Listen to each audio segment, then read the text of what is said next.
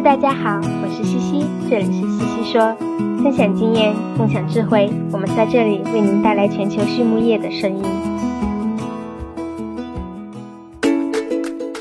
感谢西西说的合作伙伴们：英赛特解决肠道问题，美国达农威公司值得信赖的营养与健康专家，优宝生物、三和药业让健康养殖更简单。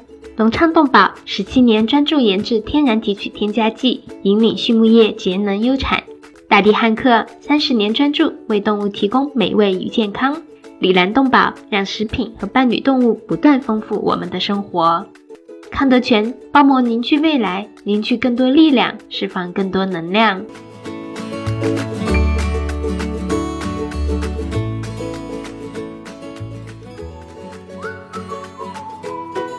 里兰动宝，一家全球动物保健公司，通过提供创新型产品、专业知识和卓越服务，以预防和治疗食品和伴侣动物的疾病，为养殖户、宠物主、兽医、利益相关者和整个社会创造价值。凭借在动物健康近七十年的实践和传承，以及让食品和伴侣动物不断丰富我们生活的企业愿景，Alanco。致力于帮助客户改善动物健康，同时也对所在社区和全球社会产生深远的影响。Hello, everyone. I'm Laura Greiner, your host for today's Swine It podcast. And with me today, I have Dr. Brett Ramirez, who is an assistant professor at Iowa State University. Hello, Brett. How are you today? I'm good. How are you? I'm doing very well. Thank you. So, Brett, before we jump into the topic at hand, um, let's have you introduce yourself to the audience a little bit, just so they're familiar with your background. Sure. Yeah, as you already mentioned, I'm an assistant professor in agricultural and biosystems engineering here at Iowa State University. Um, I've been here for just over four and a half years. Um, I have a research and extension appointment. Um, both those areas kind of surround swine and poultry housing, ventilation, energy efficiency, bioenergetics, instrumentation, environmental control, uh, thermal comfort, air quality, gas emissions, kind of you name it. And then more on the extension side um, is related to doing uh, hands-on um, ventilation workshops with producers throughout the state and the country. Um, and that's probably good enough for to start. no, that sounds great. I think that's a really good introduction to your, for yourself to the audience. Um, I know you, of course, as my ventilation expert, my go-to person, and I know you've also been involved recently in a lot of different projects, right? Anywhere from turkey and poultry barns to going out and looking at already built facilities for swine and trying to help problem shoot. And so I thought today might be a good opportunity for us to start from the ground up, if you will, and talk about things we should consider when we are planning a facility. And we'll talk sows and then I'll have you talk wean to finish because I know ventilation's different. But let's start there maybe first. What are some things you think producers should be thinking about before they jump in and start building a building today? How long is the podcast? 30 minutes.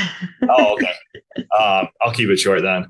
Um, so I, I think some of the most important thing, I mean, I'll keep this pretty narrow on the ventilation side, but there's just so many different things that go into that. But if we're narrowly looking at it on the the for ventilation, environmental control, I think probably the the most important is getting everybody together. So the right people at the right time to discuss these things. Um, just in a lot of some of these past experiences, everybody gets brought in, you know, two months after each other. And then by the end of it, it's just not quite a fully functioning system. And that's everyone from, you know, the engineers, builders, contractors, electricians, plumbers, um, you know, you you just go down the list and they're all, they all get some input, which is really well valued and needed. Um, but it's, it's the timing and synchronization, I think, of that input that is just so critical to getting, you know, the, the ventilation portion of it, it done correctly.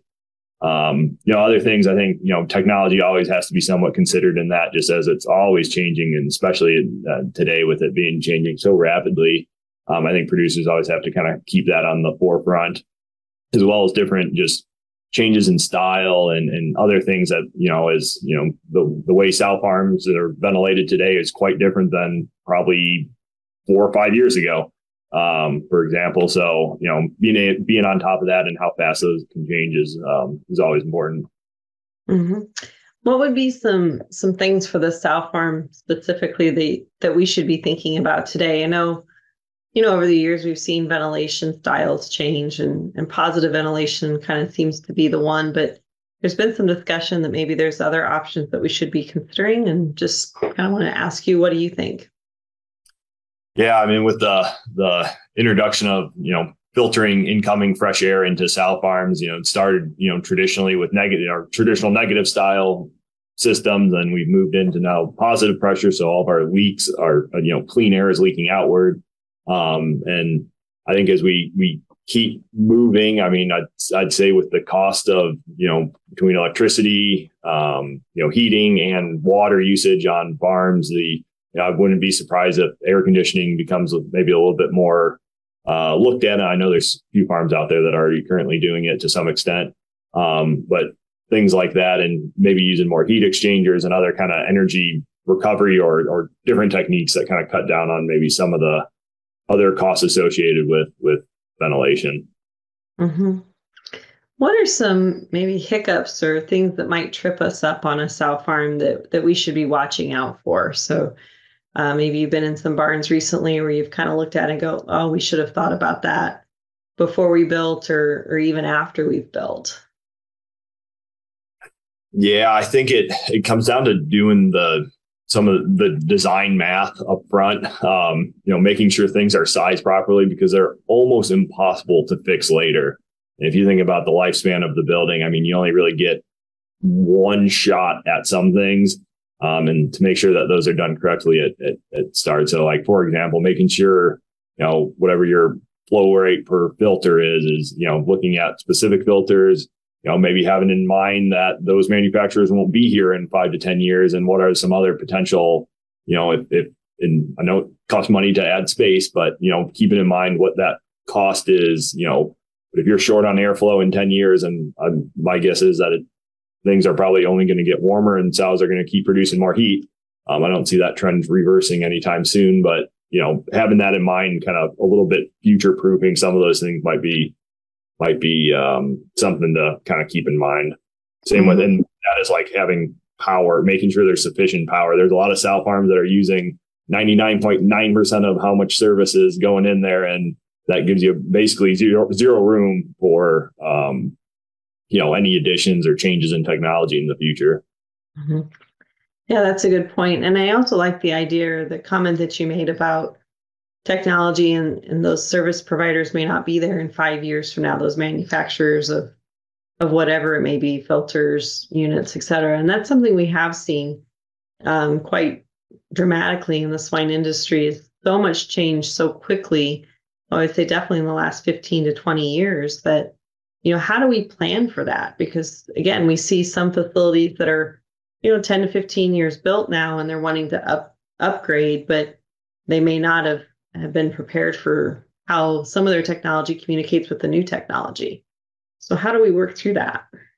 Uh, that's a good question. I'm not sure if i have a good answer for it either. Um, you know it, it's tough. It, i mean it, it's probably making sure the i guess for me maybe making sure the hardware side of things is is solid and then software something that can be changed all the time with you know updates and other things. So at least on and kind of going back to the ventilation thing you know cutting a new hole you know cutting 50 more holes for more inlets is not feasible.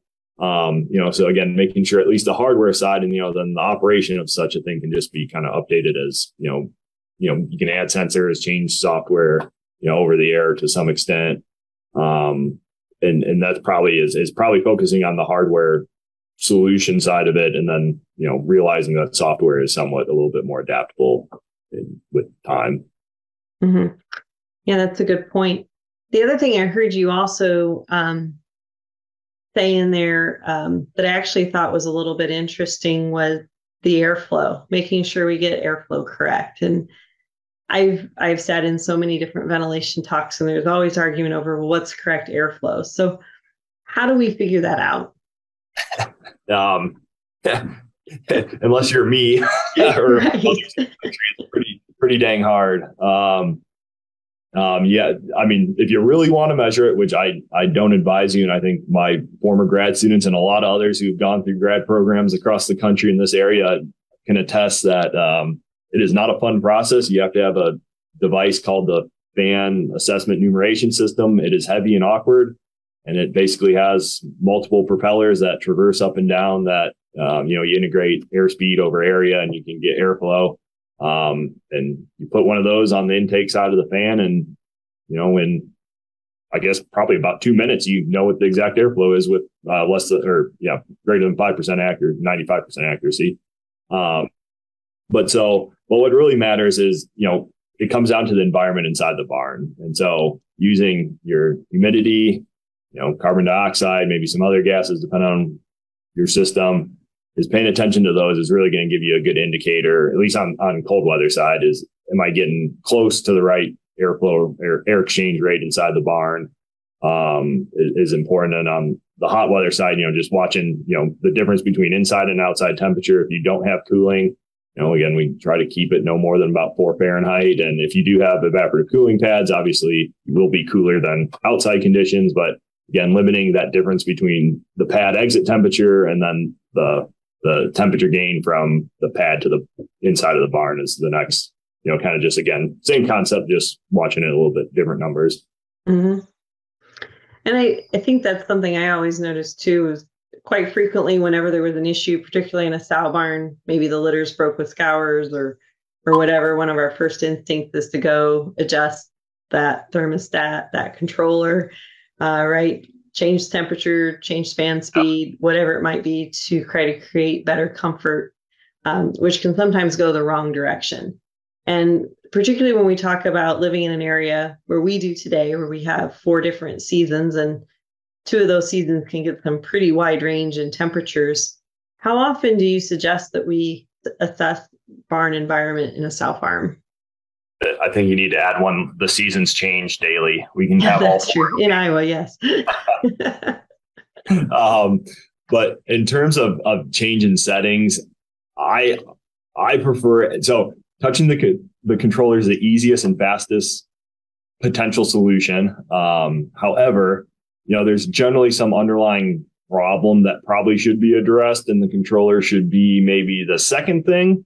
Um, but sometimes you know, when it comes down to time and, and cost and labor, um, the controller sometimes can be the probably the better option out of them. But um, you know, typically, uh, you know, a summer and a winter season's a good start for settings, but most of the time, you know, there's really not a whole lot that needs to change too much um, between the two. I mean, I wouldn't just because again, time and labor. You know, if you're fiddling around with making sure SOPs are changed by season, and you know, with I'd say with some of these springs and falls lately, it's pretty hard to put a you know a date on when when do those go into effect because you know if you you do it at the wrong date and it gets warm when you're in winter mode, uh, you're out of luck. Um, especially if you start sealing off fans and doing some other things.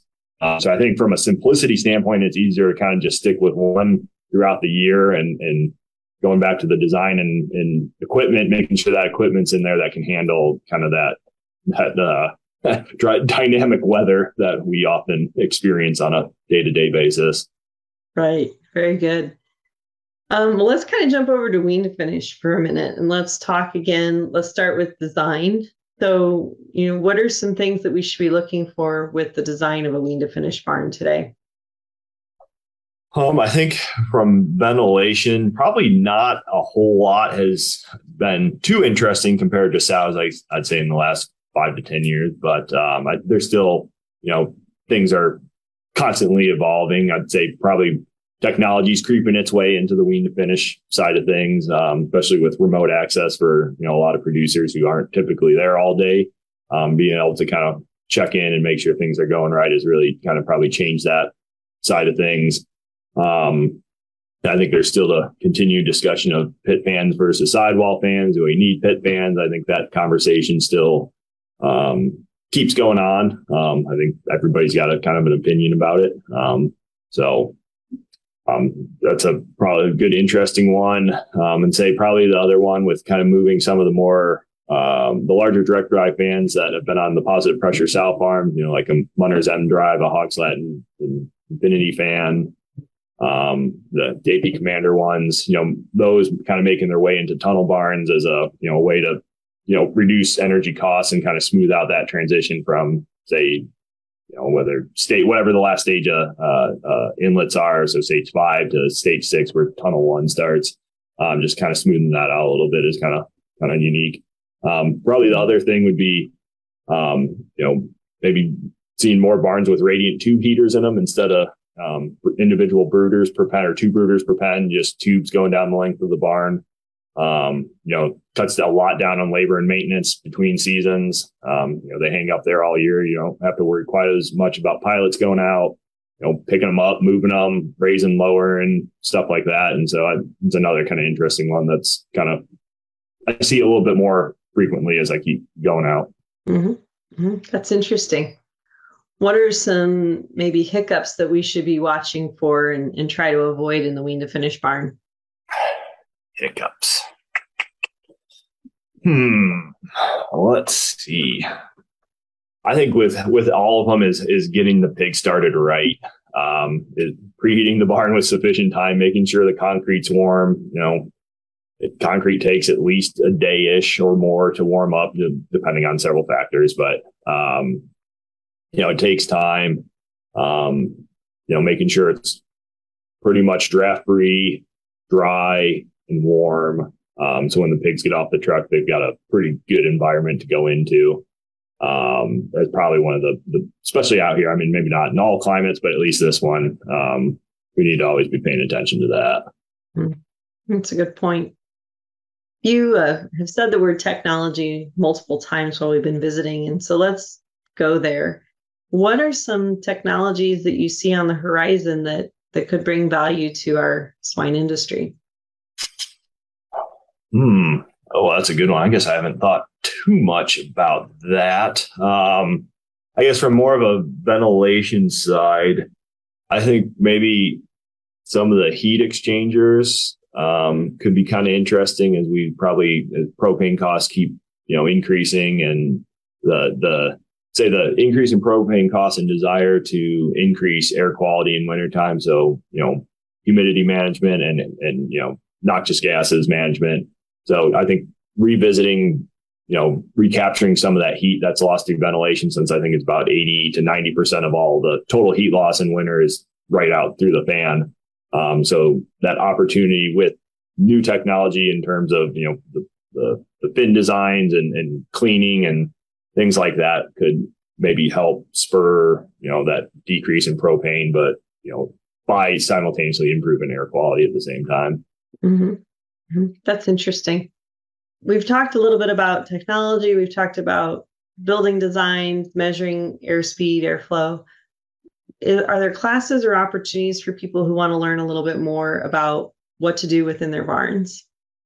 Yeah, um, you know, depending on what level you want to get into that, um, probably a more, you want to kind of a broad view that includes design and management, the Swine Science Online, I think it's ANS 382. That sounds right. It's the one Jay Harmon teaches. Um, is a good one for more remote learning. Um, for the more hands-on side, I mean, at least if you're here in Iowa or within some of the surrounding states, um, you know, you can have, you know, personalized to some extent ventilation workshops. Um, otherwise, I mean, I still like the trusty Midwest Plan Service 32 that's available on the Iowa State Extension Outreach store. It's got, I mean, it's stood the test of time, but it's got great information if you're looking to just kind of learn the ins and outs of, you know, design and, and management. Um, desperately need some updating, but it, it's great overview if you're if that's part of one's duties in, in a company. Um, some other books out there, but um, they're good ones. Okay. No, that's very useful. Um, I'm going to jump kind of backwards a little bit. You had mentioned with the sows, um, as time goes on here, they might produce more heat. And I think that's sometimes an interesting conversation and one that maybe people don't really recognize. And let's not do the sow. Let's just talk pro finish because people are probably a little bit more comfortable with that. if we think of a barn of 1,200 pigs growing in, in a wean to finish barn, how much heat do they typically produce? Um, I want to say on the total heat, it's it's right around a million something BTUs per hour. I got to switch in and out of watts and BTUs, which is always a bit of fun. Um, on on the actual heat that's added to the air, I believe it's around like 600 to 700,000 BTUs of sensible heat, and then the rest of the million minus is the latent side of it, mm-hmm. um, which the change of uh, moisture from a, a, a, fluid to a vapor. Mm-hmm.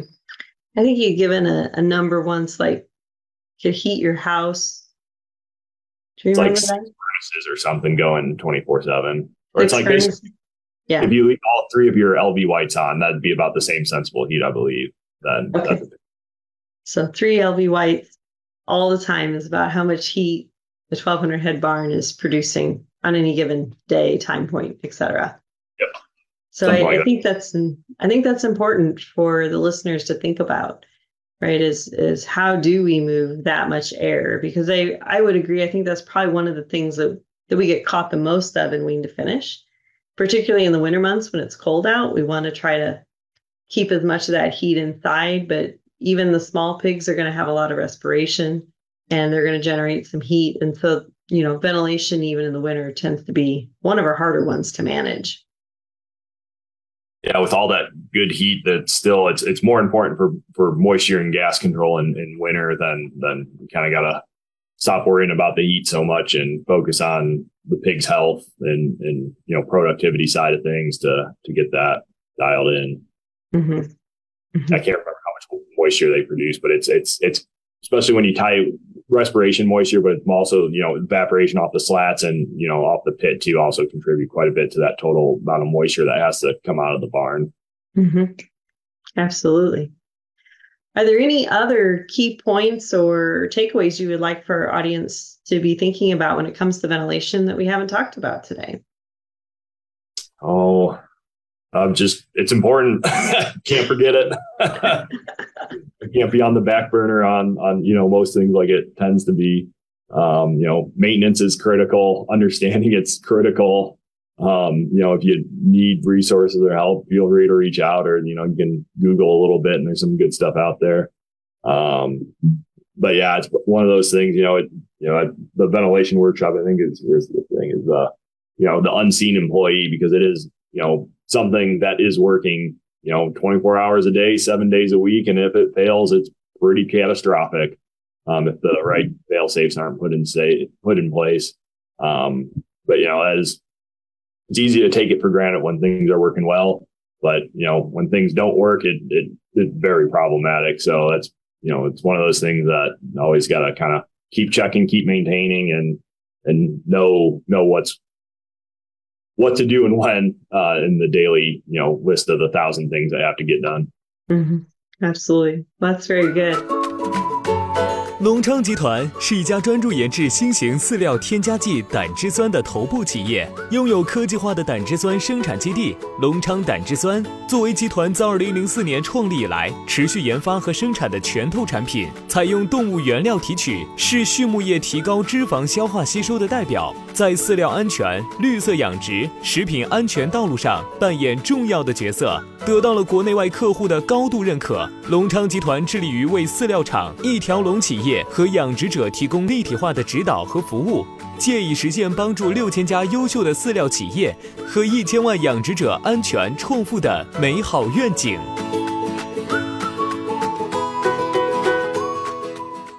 Well, Brett, um, we always like to ask our guest speaker a couple of questions, and so we're going to kind of jump over to that now. Um, the first question I'd like to ask you really kind of goes around swine resource. You'd mentioned a couple earlier, but there any swine resources that you would recommend to our listeners?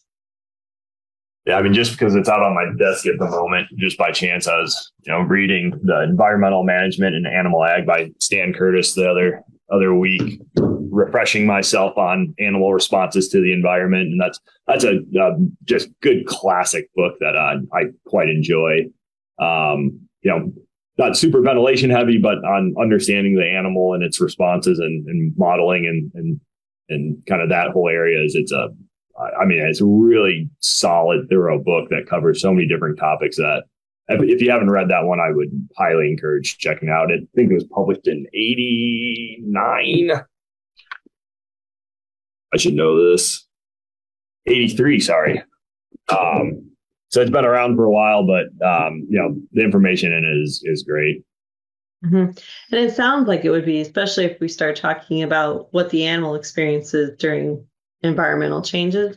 I think that's good for our producers to take a look at and think about maybe in a little bit different way than what we currently look at it.